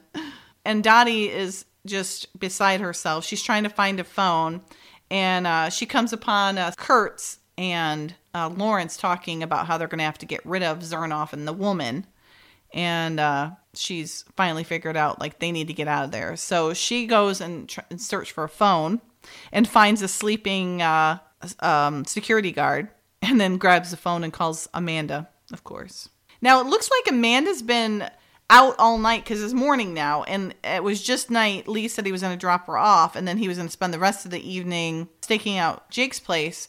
But now Amanda's just getting home, it looks like, because she's still got her clothes on from the night before and her coat, and she's just coming in the door. Did she go to a strip club or something? Like, where the hell was she? I don't know, but while Dottie changed her outfit three times, Amanda's worn the same outfit through this whole episode. I know, that's what I mean. She's still in the same outfit. And god damn it, she looks gorgeous. Her makeup's perfect. I'd be like, oh, you know, looking all ragged and makeup She just smeared down up my face. on the couch, and now she's ready to go again. Yeah, but she's still got her coat. I mean, if she didn't have her coat on, I'd be like, oh, she just stayed up worrying all night. But with her coat on? I thought she was heading out for the morning somewhere, but maybe not. But she wouldn't have changed her supposed to be coming clothes. She's still in the I same know. damn clothes. I don't know. It's so weird. So, anyways, uh, uh, she calls, and of course, Amanda picks up, and she's she said they're trying to kill us. She goes, "All right, tell me where you are." She doesn't even it doesn't even phase her that you know she tells her that. She's like, "There's warehouses." It says debriefing center, and she goes, and then of course there's um I saw Mr. Marshmallow Man, and then her phone gets taken away. I'm surprised she made it that far. I know. It's so convenient that she can just, you know. Well, she's got to get the good the good part out. It, uh, yeah, it's just, yeah. Anyway, So Amanda, very smart, calls immediately calls the agency and leaves a message for Lee. And uh, Officer Harmon, the dodo head, doesn't do anything with the the message because she thinks it's a crank call. Oh, Officer Harmon, I hope you enjoy unemployment. your job, your uh, employment at the agency has been disbanded. Or, d- d- you've You're no longer needed. De- declassified? Yeah, you've been whatever? declassified. You've been scooched. she's been scooched. So Amanda realizes where she's at because of the Stay Puff Marshmallow Man. I keep calling him that, Mr. Marshmallow. She is seriously in the same clothes and hasn't changed, and she still looks fresh as a daisy. You're right. You know what that's from? Kate going, I'll just wear the same clothes. That way I don't have to keep trying on clothes and getting Taylor, you know, all the stuff. And so she walks in the door, and of course, the bad guys are waiting right there for her because Dottie probably had to tell her who was coming. So she gets put in a room with Zernoff and Dottie. And then they hear some noise, and uh, Andre explains that they're taking the, the walls down. And, and Dottie's like, it's a hoax. The police car, the debriefing center, it's all fake. So isn't Dottie like surprised that Amanda showed up by herself after she said they're trying to kill us? Like, well, she does, and she goes, Oh. "How did you get here?" And she said, "Well, you. I remember the warehouses when we went to one of the boys had a, a field trip to the candy. Still, like if it were me and I called someone to come and rescue me, Yeah, I don't want them to come by themselves. I want the Yeah. cavalry. I want the SWAT team. I want everybody to know that I am there. I don't want just one person that I phoned to Miranda's leaving breadcrumbs everywhere she goes. Like, Exactly. well, she did. They asked her, "Did you call the police?" And she said, "I called the authorities," meaning she called the agency, which she did. She did what she was supposed to. She was just supposed to wait for backup. But her mother maybe didn't have time for that, you know? So, I mean, I can see, especially if it's your mother, I can see Yeah. her, you know, rushing in, you know, and asking questions later, you know? Yeah, but I would have called more than just the agent. Called everybody. I'd have gone and taken the SWAT team with me. I'd have been like, all right, I'm swinging by the police station and we're going to rescue. And they'd be like, ma'am, um, please sit down in the car. Stay in the car, ma'am. no, I'm on my way. So Amanda gets in there and she's like, uh, you know, instead of like sitting there going, hmm, what are we gonna do? She looks around. She's checking the the room. Uh, she goes over to the two way obvious obvious two way mirror there, and then she dumps out her purse to see what kind of things she has in her purse that she can get them out of uh, this uh, mess that they're in. And then uh, she's like, we got to get out of here. and Dottie's just like looking at her like, what the heck? And Amanda's like, all right, I got a whistle. It- What is that a rape whistle? Like what is that? What's that doing in there? Maybe it's one of the boys' whistles. Maybe. And it was annoying to her, so she took it away from him. That's probably very true. Now, what's the deal with that Kurtz guy? He's such a dodo head. He's like, "Here, this is poison," and then throws it at the guy. He's like, "Don't let it touch you." Well, then why'd you throw it at the guy? You could have killed him. Like, what are you doing? It's just trying to freak him out. What a d bag. So now we're back at, and Lee hasn't changed his clothes either. They're both going to be pretty ripe. Um, um, Lee's back at the agency, and he's uh, worried because he doesn't know where Zernoff is. He doesn't know where Dottie is, and he went to pick up Amanda, and she's not there, and he thought she'd be here. And then Francine brings in Officer Harmon, like she's like, "Go ahead, tell him, like, tell him what you did." well, wait a minute. Lee didn't change clothes, and Amanda didn't change clothes. yeah. The last Oh. time we saw oh. them, they were together. Bow chicka bow wow. oh my. He goes, You don't think she went and tried to find him herself? He goes, No, I don't think so. He goes, God, I hope not, because knowing her luck, she'd find him. Very true. And Francine, go ahead and tell him. And he goes, Well, a message came in early from Amanda. He goes, You didn't tell me? She goes, Well, I am. It wasn't priority. He goes, Amanda is a clearance, clearance all her own. Yeah, that's right. You hear that, everybody? That's a good line too. I know. Amanda's a security clearance all, all her own.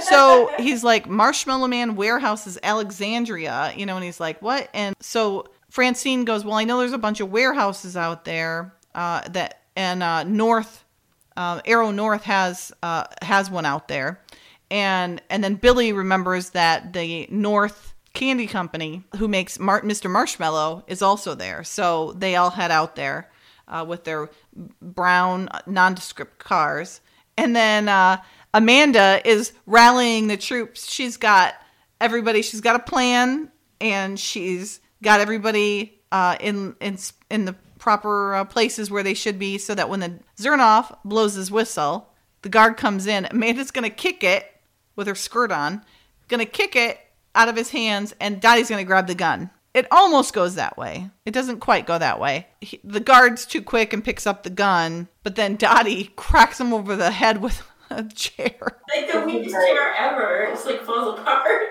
it does.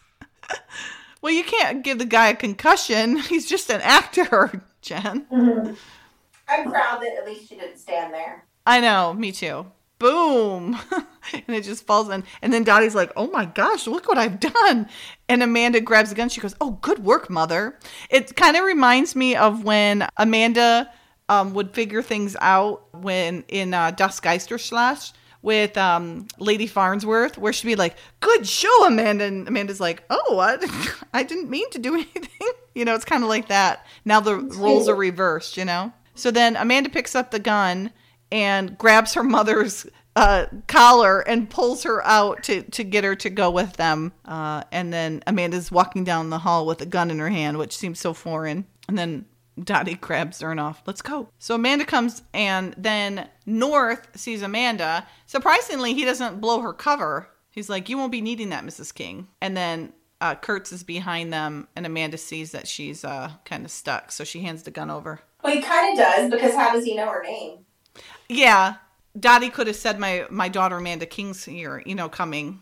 Maybe. You know, they could have gotten it out of her, is what I kind of assumed a little bit. They take the gun, and uh, now Zernoff's like, you know, I'll tell you whatever you want to know. Just let the women, you know, let them go. It's all, it's me you want, not them. You know, trying to be the nice guy here. And then he gets a, a nice wallop in his face for that. And then uh, the cavalry shows up. Better late than never. Yep, that's true. Very brown, very nondescript vehicles. So Lee and Francine go in the front, and then they have like 10 people go in the back. So then they, they go and North goes to the front door, and he's like, Oh, Mr. Stetson, for heaven's sake, I was just going to call you. It's so cheesy. He goes, I found something very interesting. I want to show you. Come in. And then I'm going to kill you. It's either really bad acting or really good acting as a really bad actor. yeah. Oh, it's I'm, it's great acting on the actor's part. I just mean the guy just the the bad guy's just being so cheesy, you know. Oh, that's what I mean. Like, yeah, no, you're either- you're right. He's either a really bad actor or Mhm. he's a really good actor at bad acting as a Yeah. Yep. I'd say the latter. Yeah. And uh so Lee's like kind of buying it but not and uh, then all of a sudden Amanda hears Lee out there and she's banging on the door and then Francine kicks some um some North butt and uh cuz she sees him pull out a gun and then the bad guys are shooting at Lee and then Billy comes up be- Billy comes up behind him and he's like freeze drop your weapons and he's got like a whole team of people behind him, so they all come out. All but one. Kurtz has, still has his uh, his favorite little uh, dart gun. So Lee goes to the door, and luckily he's smart. He doesn't go open the door and go, Amanda, you know. He goes, Doctor Zernoff. And so Amanda opens the door, and then Lee's got his back to Kurtz, and Kurtz has that damn dart gun. And Amanda goes, Look out! And then shuts the door, and the dart goes right where Amanda would have been, or Lee would have been there too, obviously. Way to save your man, Amanda. And yeah, exactly. and then Lee goes to shoot him, and he's out of bullets. Hello, you got to count your bullet count. and then Kurtz runs out and jumps in some North uh, Army truck, and uh, Lee jumps on. So here's where we have the the next, you know, the the boring chase for us women folk. Most of us don't get into it, I guess. Some women do. The the lack of bullets was another plot device. Yes. Oh my gosh, all the time. And the darts, you know, the darts. Then somebody gets shot. Uh, there's, no blood, you know, because it's just Yeah. darts. But Lee's barely hanging on in that vehicle, and Kurtz has his little dart gun. He's trying to shoot him. He's a little too attached to that dart gun, I think. I love it. He opens the door and the guy's about to shoot him, so he's like, "I don't think I'll shut it again. So he shuts it and gets on the back, on the top, on the other way. Oh, damn! He really wants to shoot him with that gun. So Lee's now coming through the driver's side and uh, knocks the gun out of his. There's something on. There's something in. Hold on. There's something yellow. It looks like a pencil. I don't know what it is. Um, like on the side of uh, Bruce's, uh, uh, like on his waist, it's yellow and it looks like a pencil. I don't Is know. skin? I don't think so. Let me look. Hold on. Because when I look at it later, it looks like he just has a sh- the shirt up a little bit. Oh, yeah, you're right. Maybe it is skin. He has pencil skin. Showing some skin. He has pencil looking skin. So, luckily for Kurtz, Lee pulls him out because then it goes in and blows up. And that's how it third act ends. And then we have the tag. And the tag, we're back at the agency, which do they they must blindfold Dottie? Because if she sees IFF, they're shit's gonna hit the fan, man. Maybe they brought her through a garage entrance or something. yeah, but she's gonna know the area. She's dropped her daughter off there many a time, and I don't know. Maybe. Yeah. so it's kind of cute. We actually get to see a debriefing room. I think this is one of the few times we get to, and uh, Dottie and Zernoff are getting debriefed by uh, Mr. Melrose. And Lee and Amanda are in on the other side of the glass, and they're listening in. I mean, technically, I guess this this little area could be that that room they were just in because remember it had glass on the other side and it's about the same size and it's the same width on the the metal. They just reused it. Yeah, they probably just reused it. I'm sure. Yeah. So Amanda thinks it's funny because Billy's told uh, her mother that she can't tell anybody about it. It, it'll drive her crazy. And then Lee's like, "Listen, Amanda, I want to talk to you about something." And then she she like takes the wind right out of his sail. She's like, "I should have never tried to follow her alone. I know." He's like, "An agent never makes a move without backup." He goes, "How'd you find that place anyway?" She goes, "Mother and I took Jamie's class on a uh, trip for Northeastern Candy Company." She remembered Mr. Marshmallow. He goes, You nearly scared me half to death. He goes, But what's new? And then he gives her a cute little grin. So then they start listening in again, and uh, Zernoff's telling her how uh, special uh, Dottie is, and he's got to leave. He's getting getting a job in um, medicine, nuclear medicine uh, in California. So he's gonna leave her. I know they could have. They would have been cute. Yeah, he would have been a cute recurring character. Yeah, I think so. Anyways, he's saying he has to leave and go to California. She, she gets it, you know. She's like, then you have to go. He's like, but I will never forget you, Dorothea. You are a special woman. And he gives her a kiss, kiss on the cheek. And then they stop listening. And then Lee says, and she has a very special daughter, too. Aww. And then a little kiss on the cheek. It's so cute. So cute. Mwah. That's sweet. Very sweet. Really leans in for it too. Wouldn't you? Yeah. I I would totally probably would. tilted my cheek right over to the side. You got game. You got game. That's very true. Oops. I didn't I didn't know you were going to do that. You knew which one you were going for. That's funny. That was a cute one. Not one of my favorites, but it was cute. It had some good moments in it. I definitely Yeah. like watching it in the order we're watching it. It definitely has more of a progression that I think w should have been done, you know, originally. Yeah, it's definitely better now in terms of the order. The earlier ones, I Yeah, had reservations. Some of them. But, as we've discussed at at nauseum.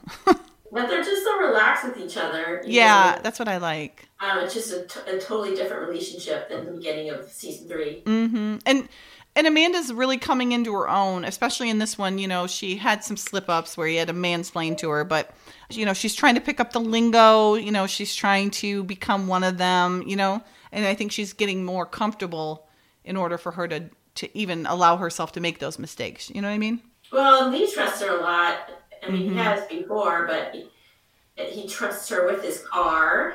Oh, He that's true. her. He doesn't I even think- let a valet drive his car, and then he let her do that. That's true. Uh, the, the one thing I like about this episode, and I mean, there's a few other ones that are we'll see, but we actually got to see more of one of the supporting characters. You know, Oh yeah, with with Beverly. there the Yeah, whole time. Yeah. Yeah. So that's true. there's so few of those. They are. Though that was cute. Yeah, you don't see much of everybody in the Mm-mm. first part of season three. So Dottie was like, "Yeah, this is my episode, and and I need three outfits, three stuff."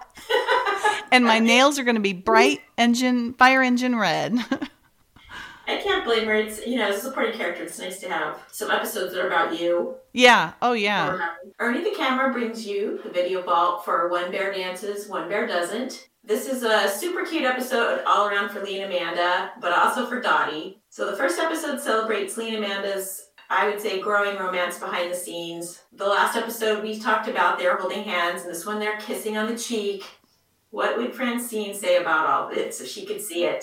So the song is Our Lips Are Sealed by Fun Boy 3, and the video is put together by Moxie's SNK Vids. And it is sort of starting, I guess, the era of all of the behind the scenes romances and little kisses and holding hands and stuff that maybe Billy and Francine don't get to see, the, the, non professional side. Another video on this theme is based on the song I Think We're Alone Now by Tiffany, which is actually a great 80s song. Back in my day, yeah, this was a big a big hit. It was put together by Love SNK. This has a lot of great clips of Lee and Amanda catching the secret affection with each other. Check that one out. Bonus video to celebrate all that Dottie goodness in this episode. We bring you SNK clips of Dottie's words of wisdom. So it's a compilation of clips of Dottie's as put together by also by Moxie's SNK vids. And she's had some great ones over the seasons. Um, most of these are from seasons one and two, so get to check those out in, in that clip. These videos can be found on YouTube, and we, we provided links on our website at mkcpodcast.com. It is time to see what fanfic Dottie's got on her shelf that she recommends for this episode One Bear Dances, One Bear Doesn't.